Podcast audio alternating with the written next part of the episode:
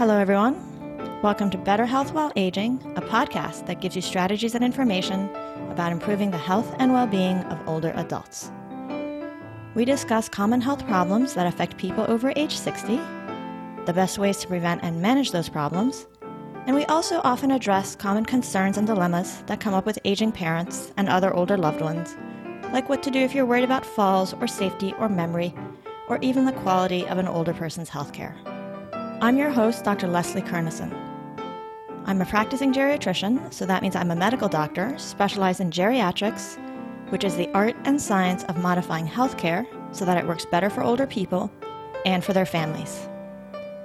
In today's episode, we'll be talking with my UCSF geriatrics colleague, Dr. Stephanie Rogers, MD MPH, and we'll be talking about age friendly health systems. Dr. Rogers is an assistant professor in our Division of Geriatrics, and she is our lead inpatient geriatrician at UCSF's main hospital, Moffitt Long Hospital, where over the past few years she's been helping to design, implement, and deliver several innovative programs designed to help older adults avoid common complications of hospitalization. These include programs addressing hip fracture care, delirium prevention, and also something called an acute care for elders unit, and we'll be talking more about what that is. So, these programs are being pursued as part of an initiative to make UCSF a more age friendly health system. As you may know, hospitalization has historically been somewhat risky for older adults.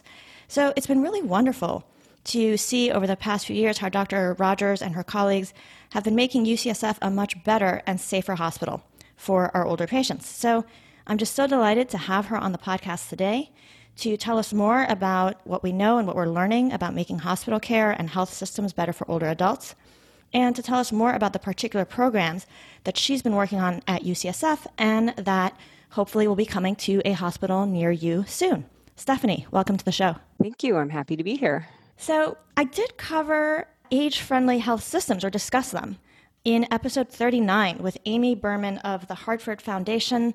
That was about two years ago when the Hartford Foundation was funding the initial efforts to, to get this project going. But it's been a while since that episode, and I think this concept of age friendly health systems is just so important. So I thought it would be great for us to start by having you telling us what exactly is an age friendly health system and why is it so important? Yeah, well, age-friendly health systems is it's a national initiative run by the Institute on Healthcare Improvement and the John A. Hartford Foundation. And the goal is to assist health systems in redesigning care to ensure that every older adult and their families and their caregivers get the best care possible no matter which healthcare setting they're in, whether they're at home or in nursing homes or in the hospital. And they have this bold aim to try to make 20% of healthcare systems age friendly by 2020. And it's really an exciting time because there's a lot of uh, payment reform going on nationally. And this is really driving some of these changes and allowing health systems to really put uh, their money where their mouth is. And so much of what we do in geriatrics is population health, thinking about how healthcare is delivered for not just a patient, but for their family, um, making sure that they get care in the right place. And um, one of the things that I really like about age friendly health systems is that they really aim to integrate with the community organizations addressing social influencers of health like housing and food insecurity and really focusing on achieving good health outcomes, eliminating harm and creating value for both the patients and the health system. Right. Now, I think, you know, for us in geriatrics, it's often very obvious to us the many ways in which the hospital or healthcare system, you know, is not age friendly, but I feel like that's often actually kind of news to people because I think intuitively they think, well, so many older people get hospitalized, so of course isn't the hospital sort of well set up to to serve them. But that that's actually not so true. So can you tell us more? I remember uh, Amy Berman had covered that there were four M's, four particular things that they wanted to encourage hospitals and health systems to focus on. Can we review those briefly? Sure. So there's really four things that age friendly health systems should really focus on. And the first one is uh, the first M is what matters. And so that is knowing and acting upon what patients want, what their goals are, and their care preferences. Um, the second M is medications.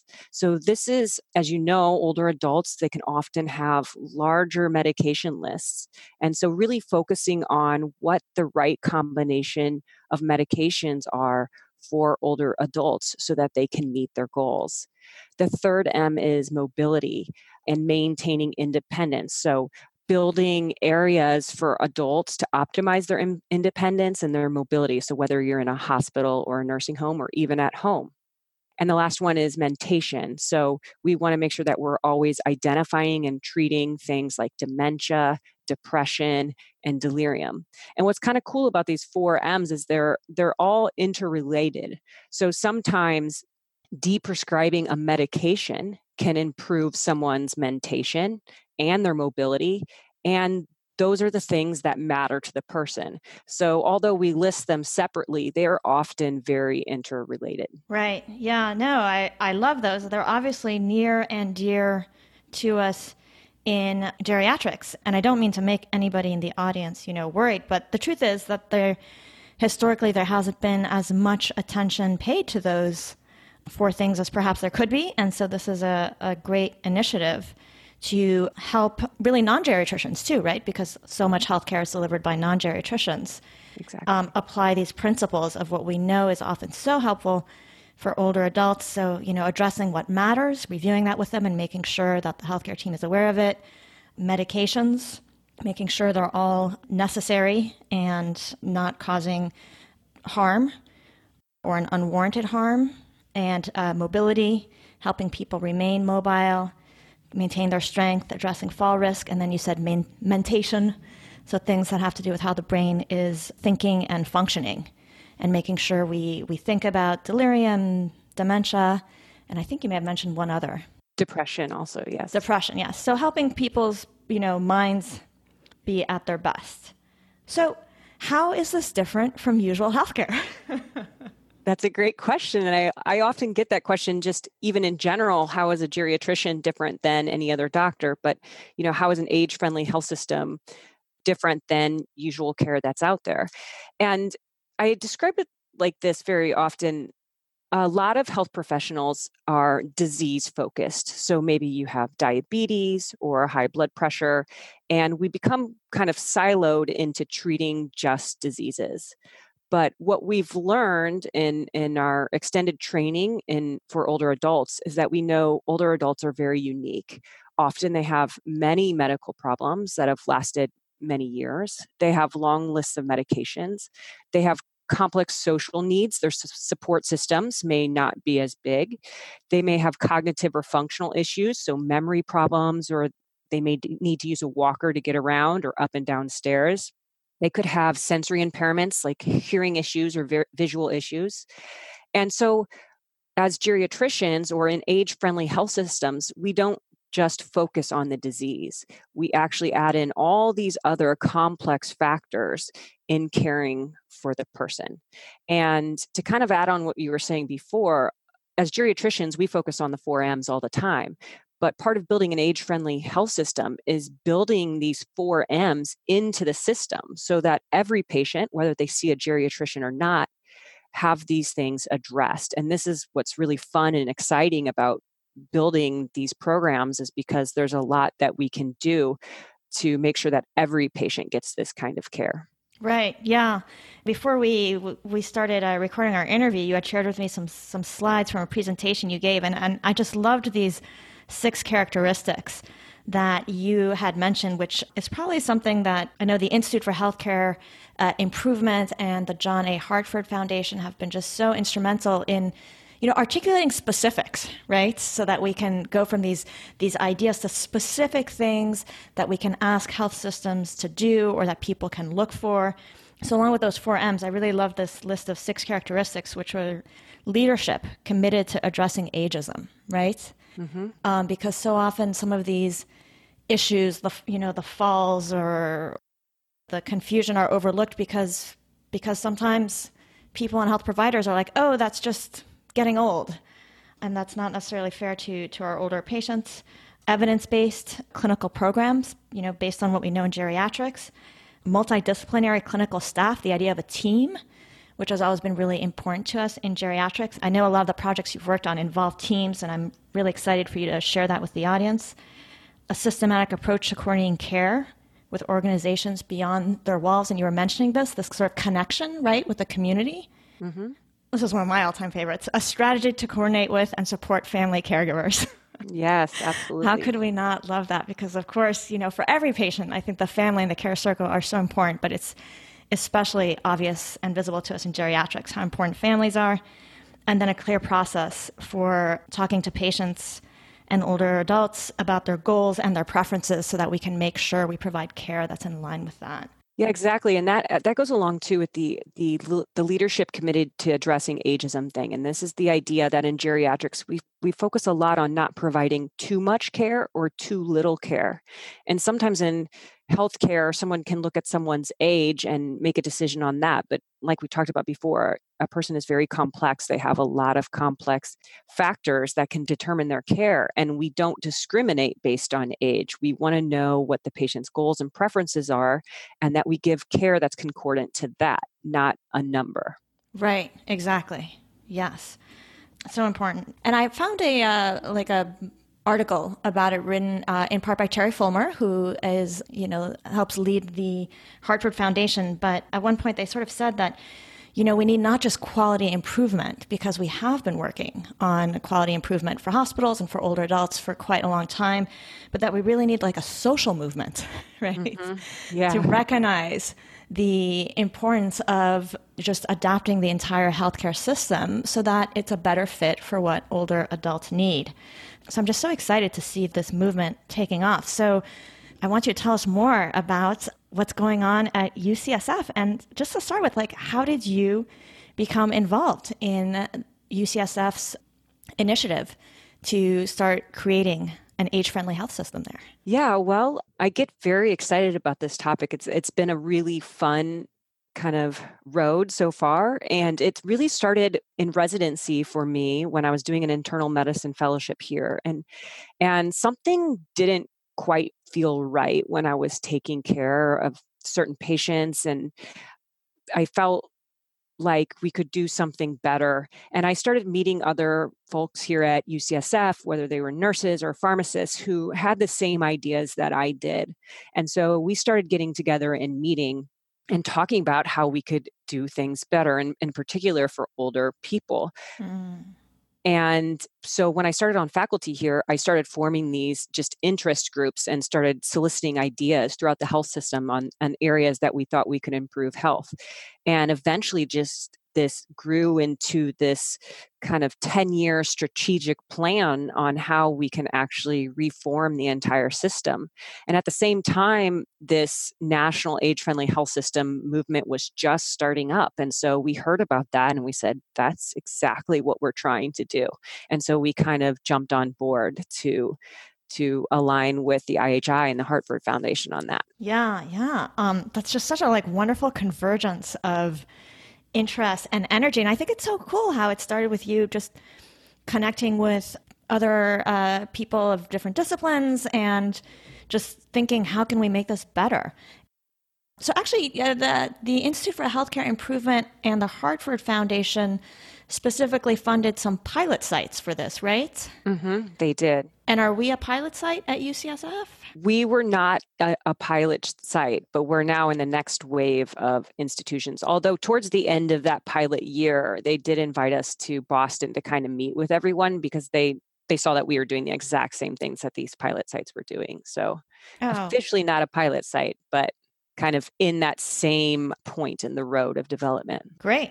So it sounds like you connected with UCSF's leadership and they were interested in supporting this. Yeah, well, I to be honest, it took a few years to get there to leadership to really get the leadership support and I think a lot of it is in geriatrics we've always kind of branded ourselves as you know we're we're doing good care we're doing the right thing for patients and this is always very in, important and leadership was very excited about that but they kind of wanted to see the, also the hard numbers you know how does this fit with their strategic goals? How is this going to be valuable for them to invest in and and so we really started uh, looking at all the broad range of evidence out there for geriatric clinical programs and realizing this actually saves money in addition to helping people. UCSF has very clear st- strategic goals, and so what we did is we we found out what was most important to UCSF, and we picked the programs that aligned with those strategic goals. The other thing that just kind of fell into place at the right time was payment reform. So we used to be in a fee for service kind of world, but now with the Affordable Care Act and um, accountable care organizations, these sorts of things, we're starting to you, the insurance companies are starting to pay for population health, so trying to keep people healthier and out of the hospital. And that really bodes well for a lot of these geriatric clinical programs because we try to provide just the right care in the in the right setting for everybody, and that actually ends up saving money and improving care. So it was those two factors that came together just at the right time to really get the leadership invested in this. Yeah. Well, I, I love that you bring that up because I think, you know, sometimes we feel motivated and we want to make a change and we want to do well. And I think you're bringing up something really important that it's really useful to figure out for the big players what's important to them and you know how can you align with what's important to them which which incidentally is also what we do as clinicians right exactly, is we yeah. talk to our patients and find out what is important to them instead of telling them what they should do mm-hmm. you know figure that out and try to you know see where we can align and overlap and help them reach their goals so once they were were interested what were the first programs that they they wanted you to work on or that that you wanted to work on how did it first get started yeah, well, we again, this took quite a bit of time too, but we kind of looked at the landscape of, you know, what do we expect at UCSF in the next 10 to 15 years? What's the population going to look like? Where where are the biggest gaps in care? Where are we not doing as well on our health outcomes where are we not doing as well on our cost outcomes and let's let's put our money in those places first and so we picked a couple programs in the inpatient setting and a couple programs in the outpatient setting and and the really um, we wanted a good focus on transitions of care between those settings. So in the inpatient setting we decided to build an ace unit do an hip fracture uh, geriatrics orthopedics co-management program um, work on delirium prevention, do something we call geriatric workforce training. So, this is training everybody in the institution, uh, no matter if you're a cardiologist or a surgeon or a pharmacist, that you get training in geriatric care. And then also making sure that our nurses have what's called a niche designation. So, mm-hmm. niche is a nursing certification. So, nurses improving care for health system elders. Uh, we wanted to be a niche de- designated hospital here. Mm-hmm. Okay.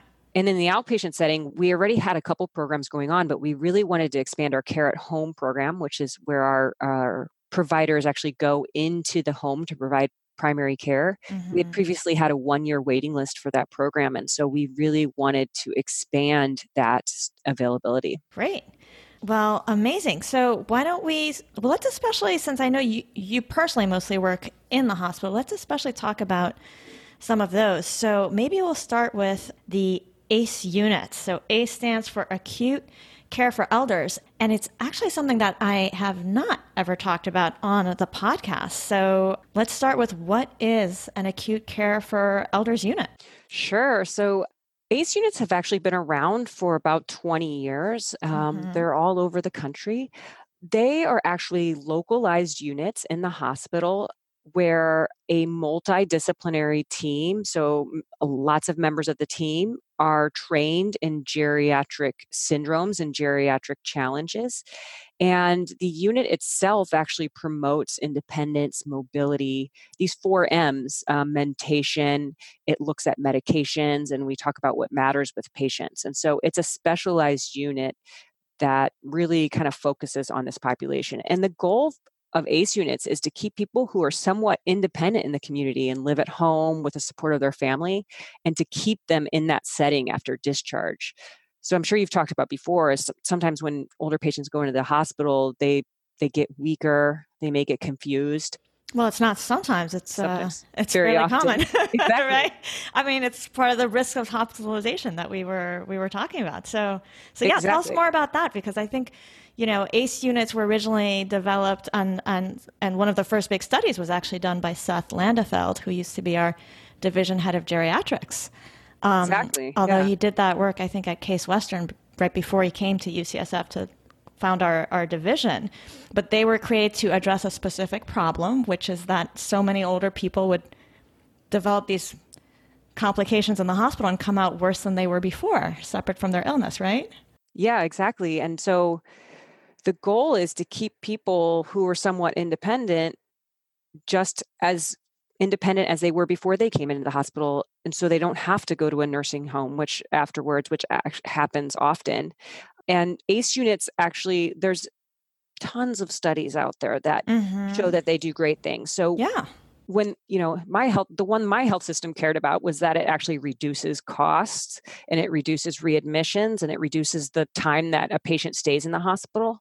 But in addition to those things, it had a lot of outcomes that patients cared about. So it um, improved their functional per- performance it improves their nutrition it improves their high risk medication use it reduces delirium it re- reduces the possibility that they're going to get a pressure ulcer it reduces the likelihood that they're going to fall. All these things that patients care about ace units have have been shown to improve outcomes for too. So right really and by functional performance we mean your ability to walk yeah. get up out of bed exactly. get Shower, dressed do the things that you need to do during the day exactly. All those things that people often take for granted and i think people are often kind of blindsided by the way it's so easy for an older person just by lying in bed and being sick for a few days how quickly people can lose strength when they're older compared to when they're younger. I mean, even younger people lose strength lying in bed for a week, right? Yeah, absolutely. I mean, I've heard I've heard from a lot of families where they have a loved one that goes into the hospital for something like a pneumonia or their diabetes, something like this, and they actually you know think that their loved one is going to get better but instead what happens is they come out and they feel like their loved one is worse. They're not able to do as many things as they used to do. They can't shower by themselves. They're more confused. And and the families are confused because they thought you know i, I put my loved one in the hospital to get to get better but, you know, yes, that disease is now gone or improved, but their life is not better. So I think that's really frustrating for families and patients. And, and this is the exact reason that the ACE unit exists. Right. So, so it's basically a, a, a kind of special ward, right? Yes. Um, Just like you have pediatric wing. wards, you have we can have a geriatric ward too. Yes, yes. Um, because as people reach, I guess, a certain stage of um, age or frailty or or I think you don't even necessarily need to be frail. I want you to tell us more about who gets placed in the ACE unit, but just a, a certain stage where you're more vulnerable, I guess, to these exactly. hospital complications. Being in a ward that is set up to help you avoid those can can really make a difference. So we were, you know, saying the things that the ACE unit helps people avoid is one losing too much strength and ability to manage their daily tasks, right? Mm-hmm. And then you mentioned nutrition, so helping them avoid becoming malnourished and maybe dehydrated also. Exactly. During yeah. their stay. I think you mentioned falls. Mm-hmm. Help reduce the risk of falls, and that is a huge issue in the hospitals. Older people falling during hospitalization, and then, of course, if people go home weak, they're more likely to fall and get hurt after hospitalization. And the interesting thing about that fact is a lot of hospitals try to keep patients in bed because they're worried about this that they're going to fall but many studies have shown that the more that you get patients up and walk them around they maintain their strength and their muscles and that there's actually less falls. So a lot of health systems are doing the counterintuitive thing. We actually want people up and walking around so that they don't fall not only in the hospital but at home later when they go home right Okay, so given that the ACE unit is meant to help people maintain more of their strength and help avoid them getting confused and maintain good nutrition and all that so they can be strong enough to, to go home and be as independent as they were before, how do you what do you and your team do within the ACE unit to help that happen? What are you doing and how's the ACE unit set up to make that more possible? We actually have daily interdisciplinary rounds on all of the patients. So, this is when the bedside nurse, the geriatric pharmacist, the geriatric physical therapist, occupational therapist, the chaplain, the geriatrician, and the primary team all meet together to talk about the patient. And we talk about the medical reasons that they're there but the majority of the time is we as a team decide how are we going to mobilize this patient today? How are we going to keep them awake and active? What sort of things do they like to do with their time? Can we have a volunteer or a chaplain visit them? You know are they feeling lonely or socially isolated? As a team what are we going to do about that? How's their nutrition? How's their sleep we're focusing on all these other things that are not related to the disease. And as a team, we're making a plan for the day.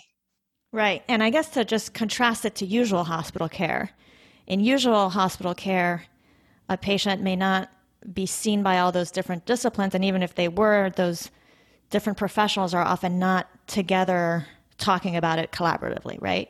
Exactly. Yeah and they're usually just very focused on the diseases and the medications and and not these other things. Right. Okay.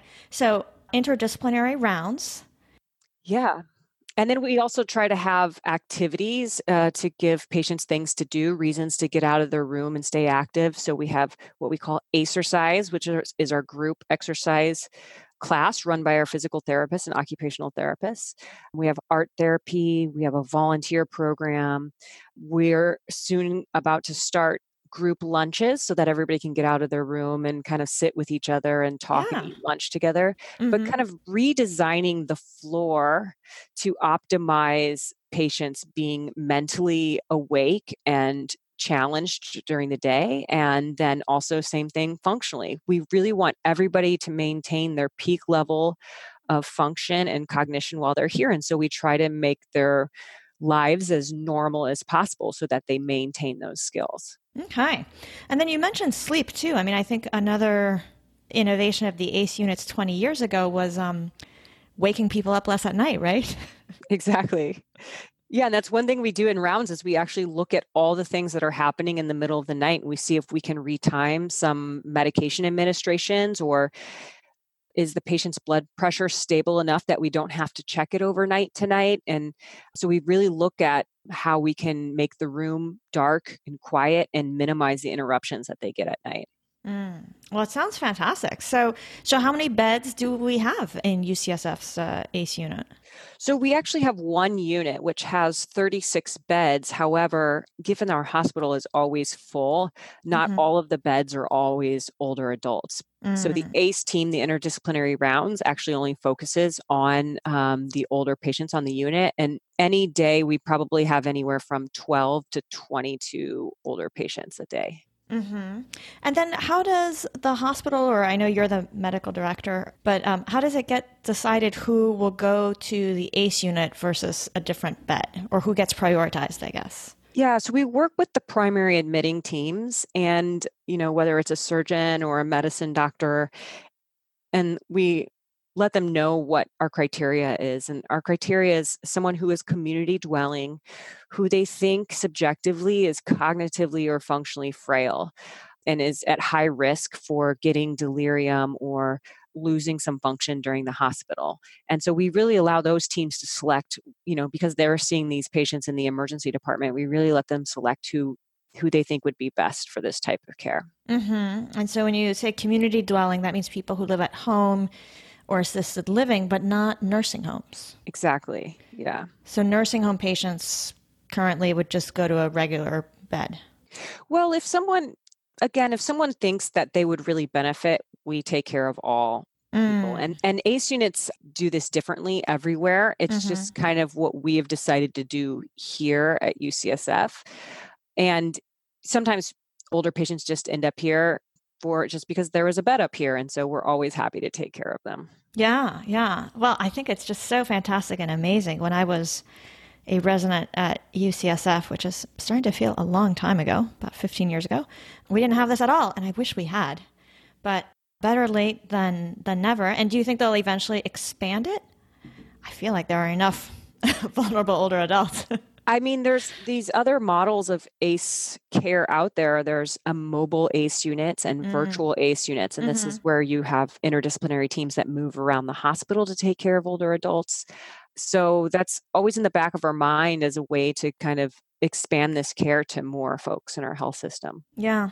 It also just sounds a little bit like universal design in that this is especially important and valuable if people are, are older and have already developed some vulnerabilities or at high risk and wouldn't everybody like to not be woken up at night and to get more opportunity to socialize and move around and to have their medication reviewed and to have all their providers talking to each other, right? Exactly. And and we actually because we're designing an age-friendly health system, our ACE unit is is always kind of like our unit where we will do a small test of change and maybe there's some sort of systemic fix that we can put into the entire health system that will allow everyone to sleep better. So we kind of test these things in the ACE unit, see how they work. And if they're working great, sometimes it's just changing something in the electronic health record that alerts providers that this medication is going to wake them up in the middle of the night, this administration of this medication. And then we can expand that to everyone if we make a fix there. So it's it's really kind of exciting to have that ability to do that. Yeah, yeah. It just reminds me of some of the um one of the other guests on the podcast recently, Bill Thomas, was just talking about this inclusiveness and that when we design something that works well for the more vulnerable members of our society, everybody ends up benefiting. Exactly. And so that's what this uh, this makes me think of. Mm-hmm. So okay, so ACE units are amazing in short, and yes, so we can.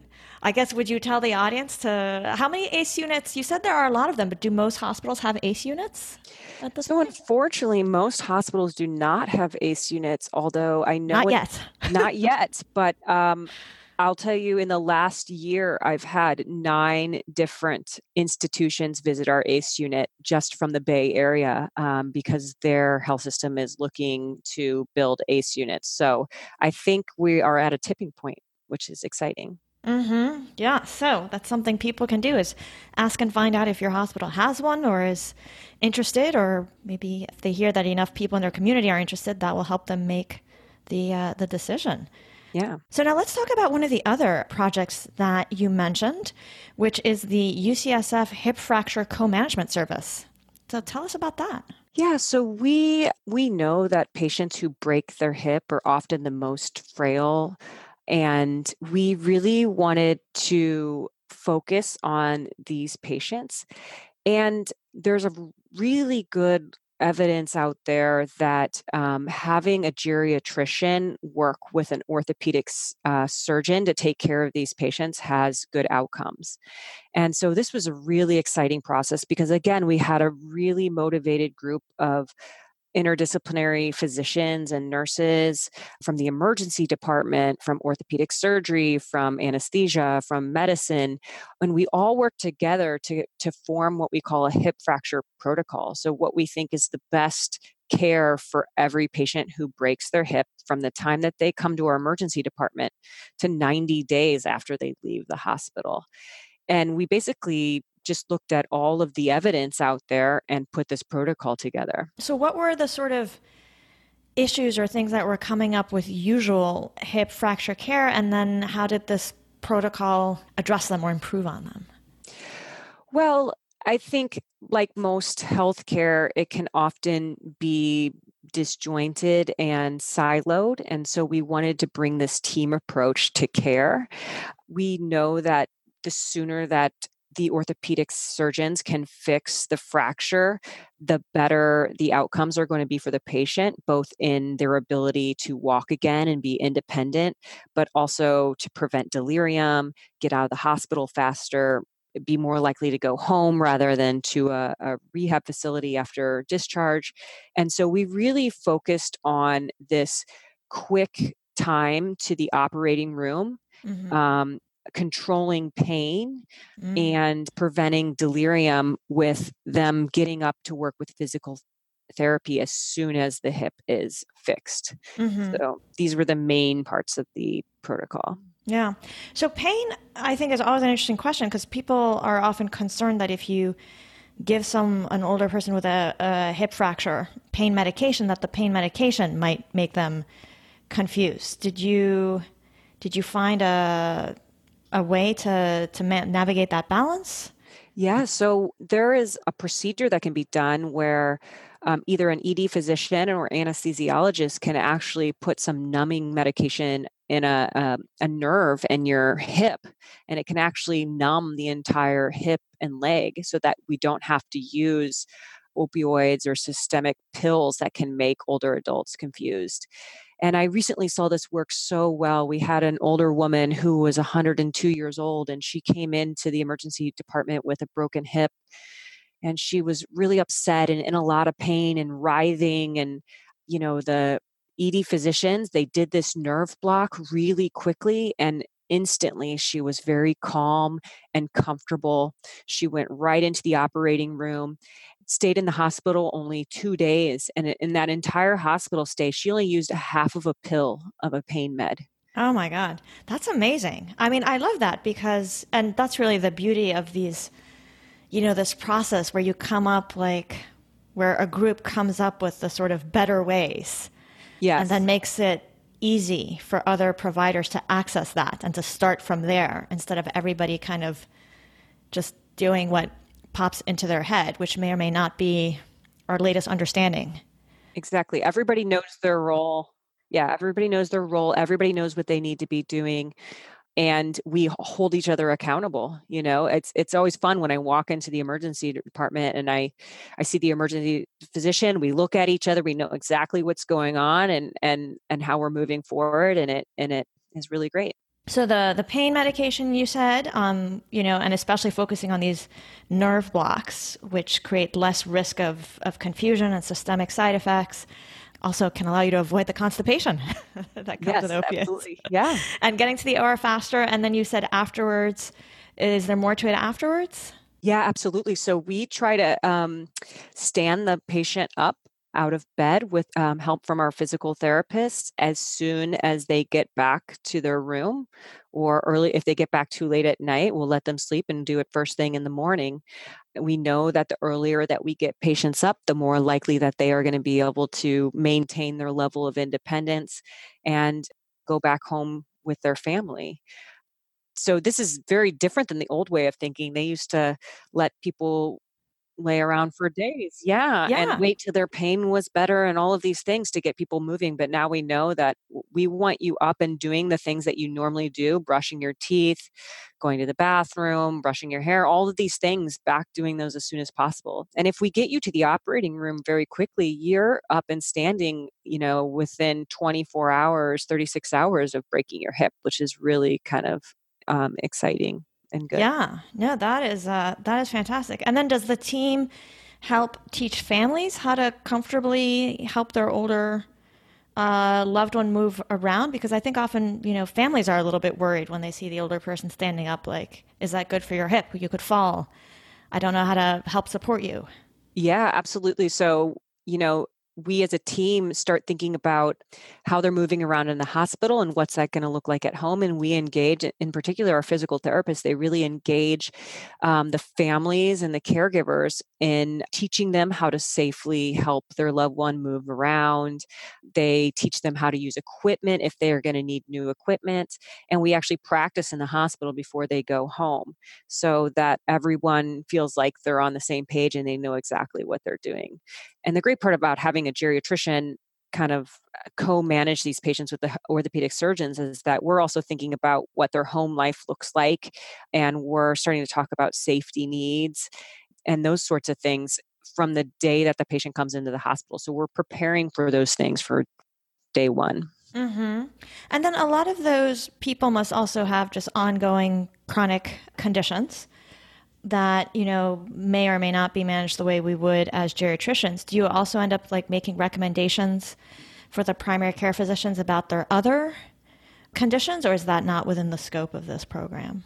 No we absolutely do that. And in fact sometimes as a patient gets older the things that are important to them are, are somewhat different. And so it's very common that they're on a lot of blood pressure medications, but these medications are making their blood pressure so low that when they stand up, they're feeling dizzy. Mm-hmm. And it mm-hmm. could be what contributed to the fall in the first place. Right. And so, if we suspect something like that is happening, we'll actually um, call the primary care physician. Sometimes we'll even talk with the families and the primary care doctors all together before they leave the hospital to see if we can't come up with the perfect um, medication regimen for them. Mm-hmm. Yeah, we think this is really important that that everybody kind of works together and is on the same page. Yeah, yeah. Well, so we know that hip fracture is often such a uh, sentinel or life potentially life changing event for for older adults, and a lot of them um, do have difficulty regaining the same, or historically have had difficulty regaining the same level of independence and mobility. Are there research studies on either your program or other ones, and what are they finding? You know, in terms of the the impact. Yeah, it's exactly what like you're saying this this can be a very big sentinel event for a family and we do try to have these conversations up front of what we think it's going to look like from not only this week but you know the next couple weeks and over the next year. And unfortunately a high number of patients who break their hip will die within a year and so we try to talk to families about this at the very beginning and and one thing i always like to do is talk about you know what the best case scenario is going to be could be what the worst case scenario could be and then where we think that um, person may fall in that spectrum. And that really helps them kind of have expectations for in best case we expect the person to be walking at home with a walker for the rest of their life in the worst case they could possibly die. And i think most likely for your family member what could happen is that they um, may need to walk with a walker but they're going to need a 24 hour caregiver to help them with things like showering getting up out of their chair going to the bathroom. And so we kind of talk about those things the first day that they're in the hospital but in terms of the program, are sort of more people who go through this co-management able to walk with a walker? At, yeah. Know, sort of 90 days later? I imagine yes. I mean, absolutely, yeah. So they're more likely to get back to their baseline function or pretty close to it. They're more likely to be living at home and, and not in a nursing home. Yeah, absolutely. Yeah. Oh, well, I love it. So does does everyone who breaks a hip get it, or again, just the the ones who get flagged as higher risk? This, at this hospital, yes, every patient who breaks their hip um, gets this program. And we're going to actually be expanding in the next year to more of what we call fragility fractures. So these fractures that are because of osteoporosis. So whether it's your arm or your ankle, it's should be all kind of treated the same way and we're going to take all the things that we learned from this program and expand it to more of these other types of osteoporosis related fractures. Oh, that's great. And then what about other, I mean, a lot of older adults get elective orthopedic procedures, elective joint surgeries, especially knee replacements, hip replacements. Now, they're usually I think, younger and less frail than the ones who come in with the broken hip. Exactly. But is there a role for this kind of co management program for those elective surgeries at this point? Yeah, there's studies out there that show that geriatrics co management can improve the outcomes for these types of patients. And I think we're going to be moving into some of that care also. Uh, you know, the geriatrics orthopedic co-management service is a well-researched type of surg- service and so all of these types of orthopedic procedures are benefited um, by having a geriatrician co-manage and a lot of that's because function is such an important aspect of everything that they do and that we do and working together we really have lots of good outcomes mm-hmm. Fantastic. I love it. Yeah. So, okay, well, we'll have you talk about one more program at UCSF because you mentioned it before, and it's also so, so important, which is you mentioned a delirium reduction project. So, we have talked about delirium a few times on the podcast. We had Dr. Inouye, who's done so much work on delirium for episode 62, but maybe we can briefly recap what is delirium and then what is that project at UCSF looking like? Sure. So delirium is hospital confusion. It can be caused by many things. Like you said, sometimes it's medication, sometimes it's lack of sleep. It could be an underlying medical condition like an infection.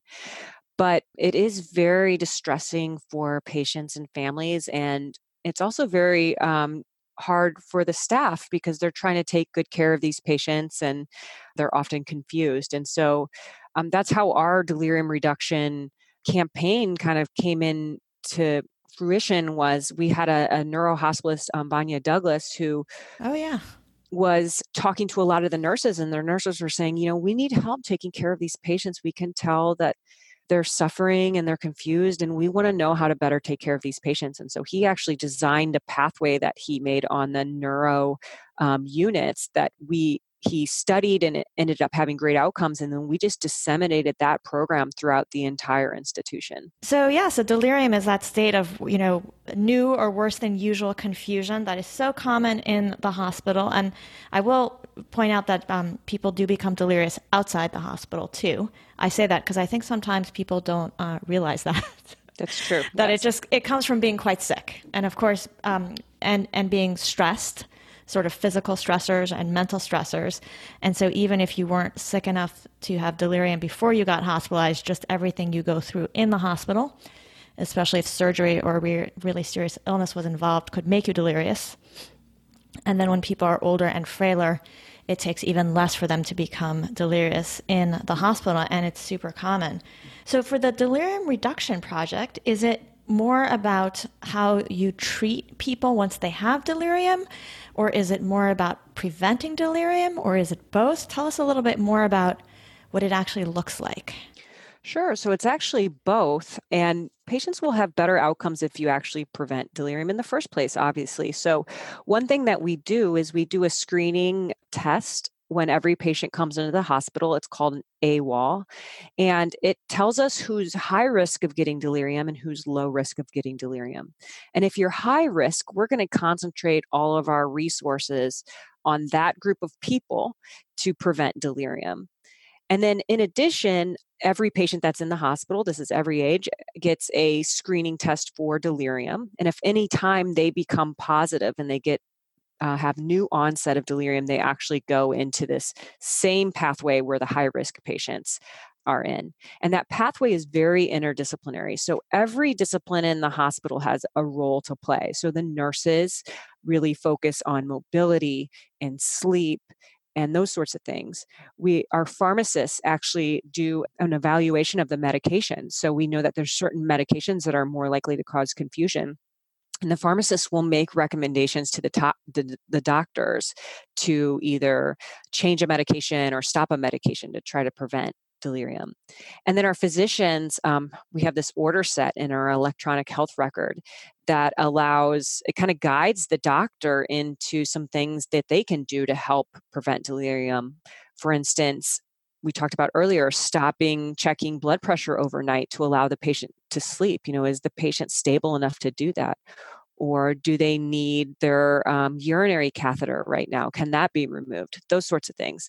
And so everybody in the hospital is working together and communicating about these high risk patients or these patients that are delirious. Wow. Well, that is fantastic because I know that historically delirium has often been under recognized by health providers. You know, that's what a lot of uh, studies had shown was, was that an older person might be delirious and it may not have been noticed by the hospital staff either they're confused and people sometimes assume, oh, they're always like that, mm-hmm. when in fact they're worse than usual. And that might reflect our ageism that, you know, if somebody looks like they're they're quite old and they're acting confused, we, we assume it's their usual state and maybe it's not.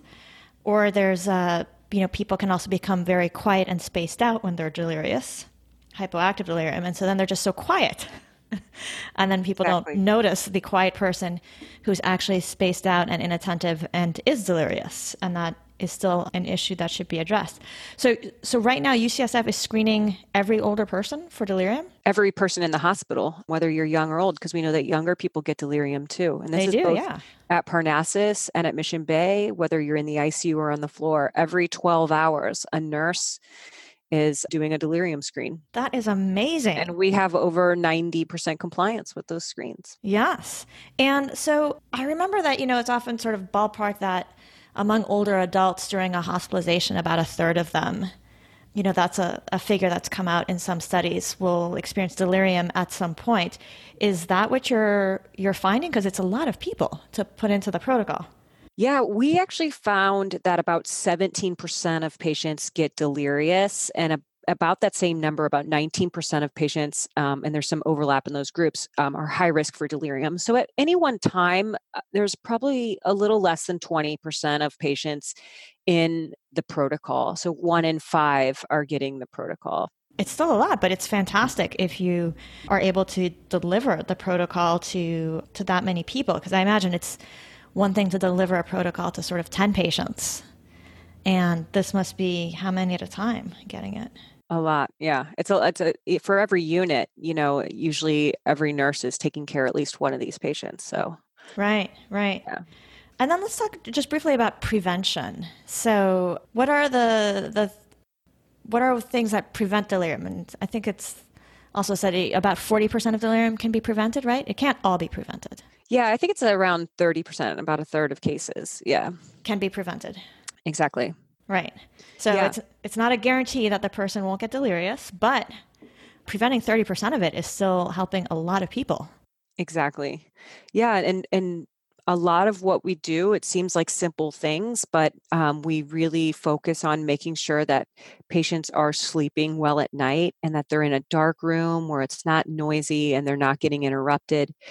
We, during the day, try to keep them awake and, and not taking a lot of naps. Uh, we try to make sure the lights are on and that their shade, the window shades are open and they're getting in good light so that their circadian rhythms are intact.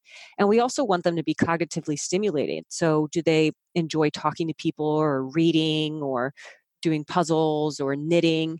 We want them to be, their minds to be active during the day.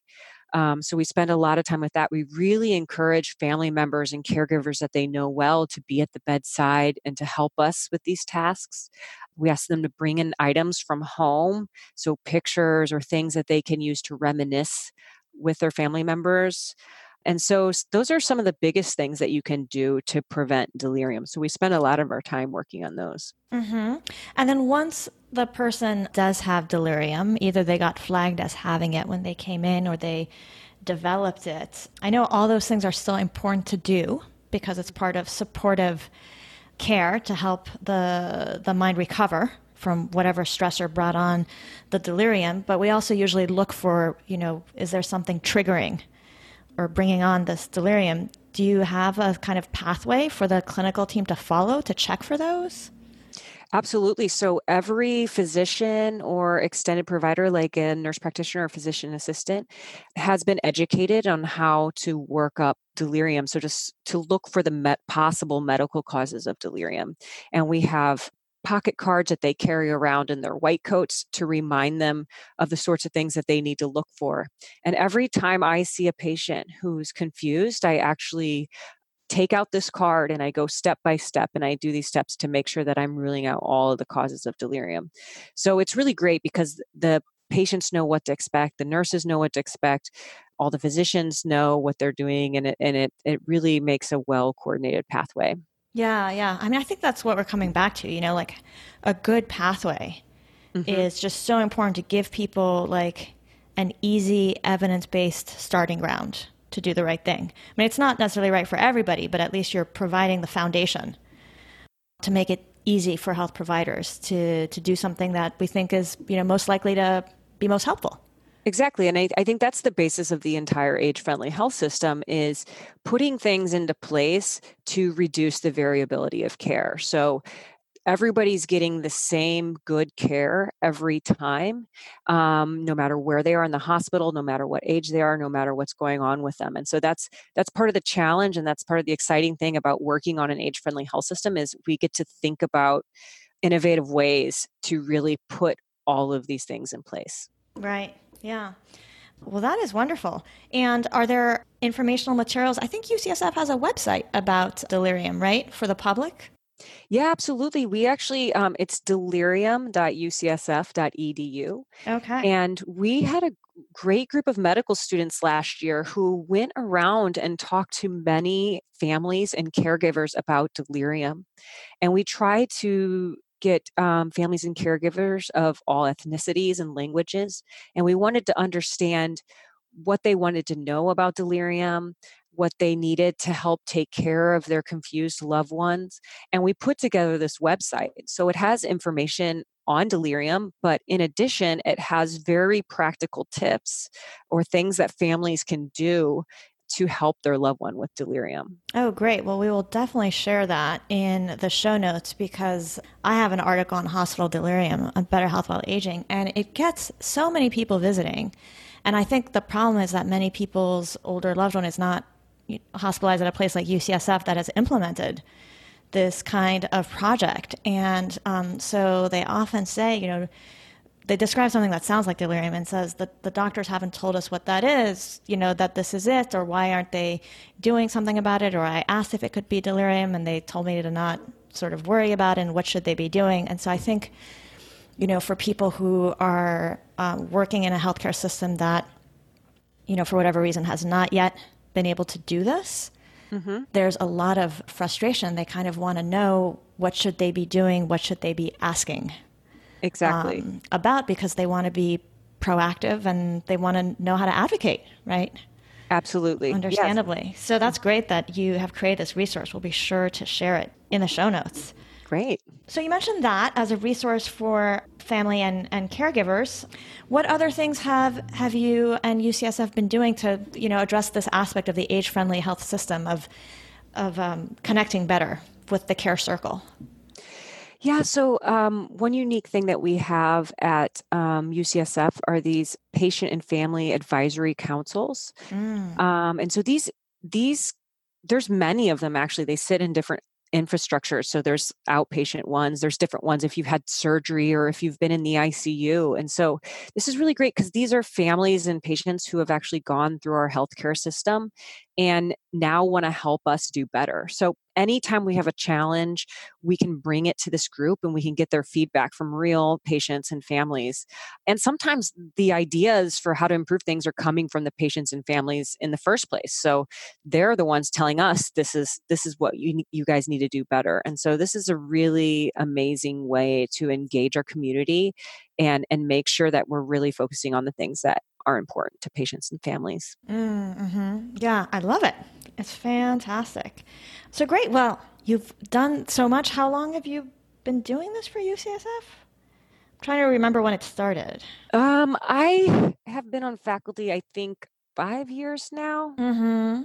Yeah, so about five years we've been kind of doing this, and and most of the clinical programs started about a year and a half ago, so they're brand new. Um, but a lot of the design and the engagement of the leadership and different people at UCSF has been going on for quite a few years. Yeah, well, it sounds like it takes a fair amount of pre-work to get absolutely um, to get this going, but it's just an amazing achievement for you and your colleagues and the medical center to have have done this. So, what's coming this year now?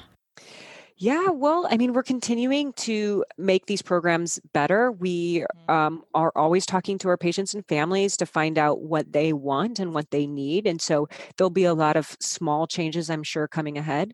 One exciting thing that's happening is all of the University of California hospitals, so UCLA, UCSF, UCSD, are going to be implementing geriatric emergency departments. Oh, and they will awesome. all be working together. So they'll be standardized across the UC system. So we're excited to start an uh, geriatric emergency department and we're going to continue to work with the IHI and the Hartford Foundation and and sharing what we're learning and what the other places are learning so that as this age friendly initiative expands across the world we can do our part to help really spread this care everywhere. So if you're not living in the Bay Area, you can actually get this care wherever you are. So we really want to make sure that what we're doing gets disseminated everywhere. Yeah, yeah. Well, I think that was part of the Hartford Foundation's stated goal when they launched this a few years ago was 20%, right, of hospitals or health systems, I forget which it was, to be to have or be working on an age-friendly health system by 2020. Exactly. Right? So that's yeah. next year. Yep. And we have examples like UCSF to for others to learn from, which I think is going to help, right? I can sort of imagine this kind of snowballing, right? Yes, we're happy to help. So totally fantastic. And I love the idea of geriatric emergency rooms. We'll have to do another episode on that subject at some point. So for now, for the listeners who now may be wondering how they can find an age-friendly health system or at least get in care that's in line with those key principles, any any recommendations for for, for what they can do or how they can either take get better care for themselves or help foster this movement? I think if health systems are becoming age friendly, I think they'll start advertising this. This will obviously uh, be something that they'll want to share with everyone. So you can probably check on the websites of the institutions that you're. Um, you're getting care at. I know the IHI website is going to list these sites too. So um, IHI.org will will let you um, people know what age friendly health systems are out there. And that's the Institute for Healthcare Improvement, a very venerable, well organized institution to do quality improvement, really, related to healthcare. Exactly. Okay. So I think those are the best ways to find out about it. And then, you know, I think aging is a universal experience. And I think every person uh, really needs to define what's important to them and to their loved ones and to find places and providers that are willing to talk about these things mm, and, mm-hmm. and and and if you're finding yourself in somewhere where you don't get to talk about these things and have these conversations then uh, you should find another place to go because there are many institutions and um, health systems and providers who want to talk about your goals and what's important to you and to really look for those types of providers Right. Yeah. And so if it's an elective surgery, maybe looking to find out, you know, and asking, maybe people can even ask their surgeons or the institution, what kind of programs do you have to help these kinds of surgeries be successful in older adults. I guess that would be sort of something people could exactly. You, it's you have to be very proactive and ask, you know, what what can I do to decrease the chance that I'm going to get delirium, or to make sure that I can go home after this hospitalization, and and and be proactive and ask these types of questions because um, there's a lot of people out there that really want to do this great care. So well, Stephanie, thank you so much for for coming to talk about it, but you know, really for helping to spearhead this at UCSF.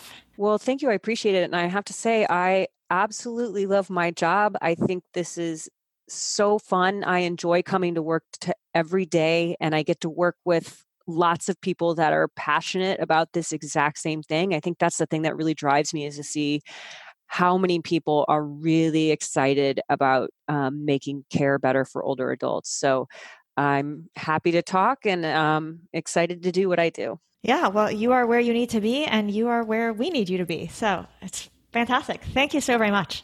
Of course. Thank you so much. And with that, I'm going to wrap up this episode of Better Health While Aging. If you have any questions about something you heard in this episode, you can post it on the show notes page for the episode. I'll also be posting some links to some of the resources that I mentioned in the episode. To find the show notes, visit betterhealthwhileaging.net and click podcast in the main menu at the top. Last but not least, if you've been enjoying the podcast, don't forget to support us by subscribing on iTunes, and if you've already done that, please leave a rating and review. This makes it easier for others to discover our show in iTunes and I would love for the many people who are interested in health or aging or family caregivers to be able to find it and give it a chance. Thank you so much for listening. I'm Dr. Leslie Kernisan, and I'm looking forward to you joining us for future episodes.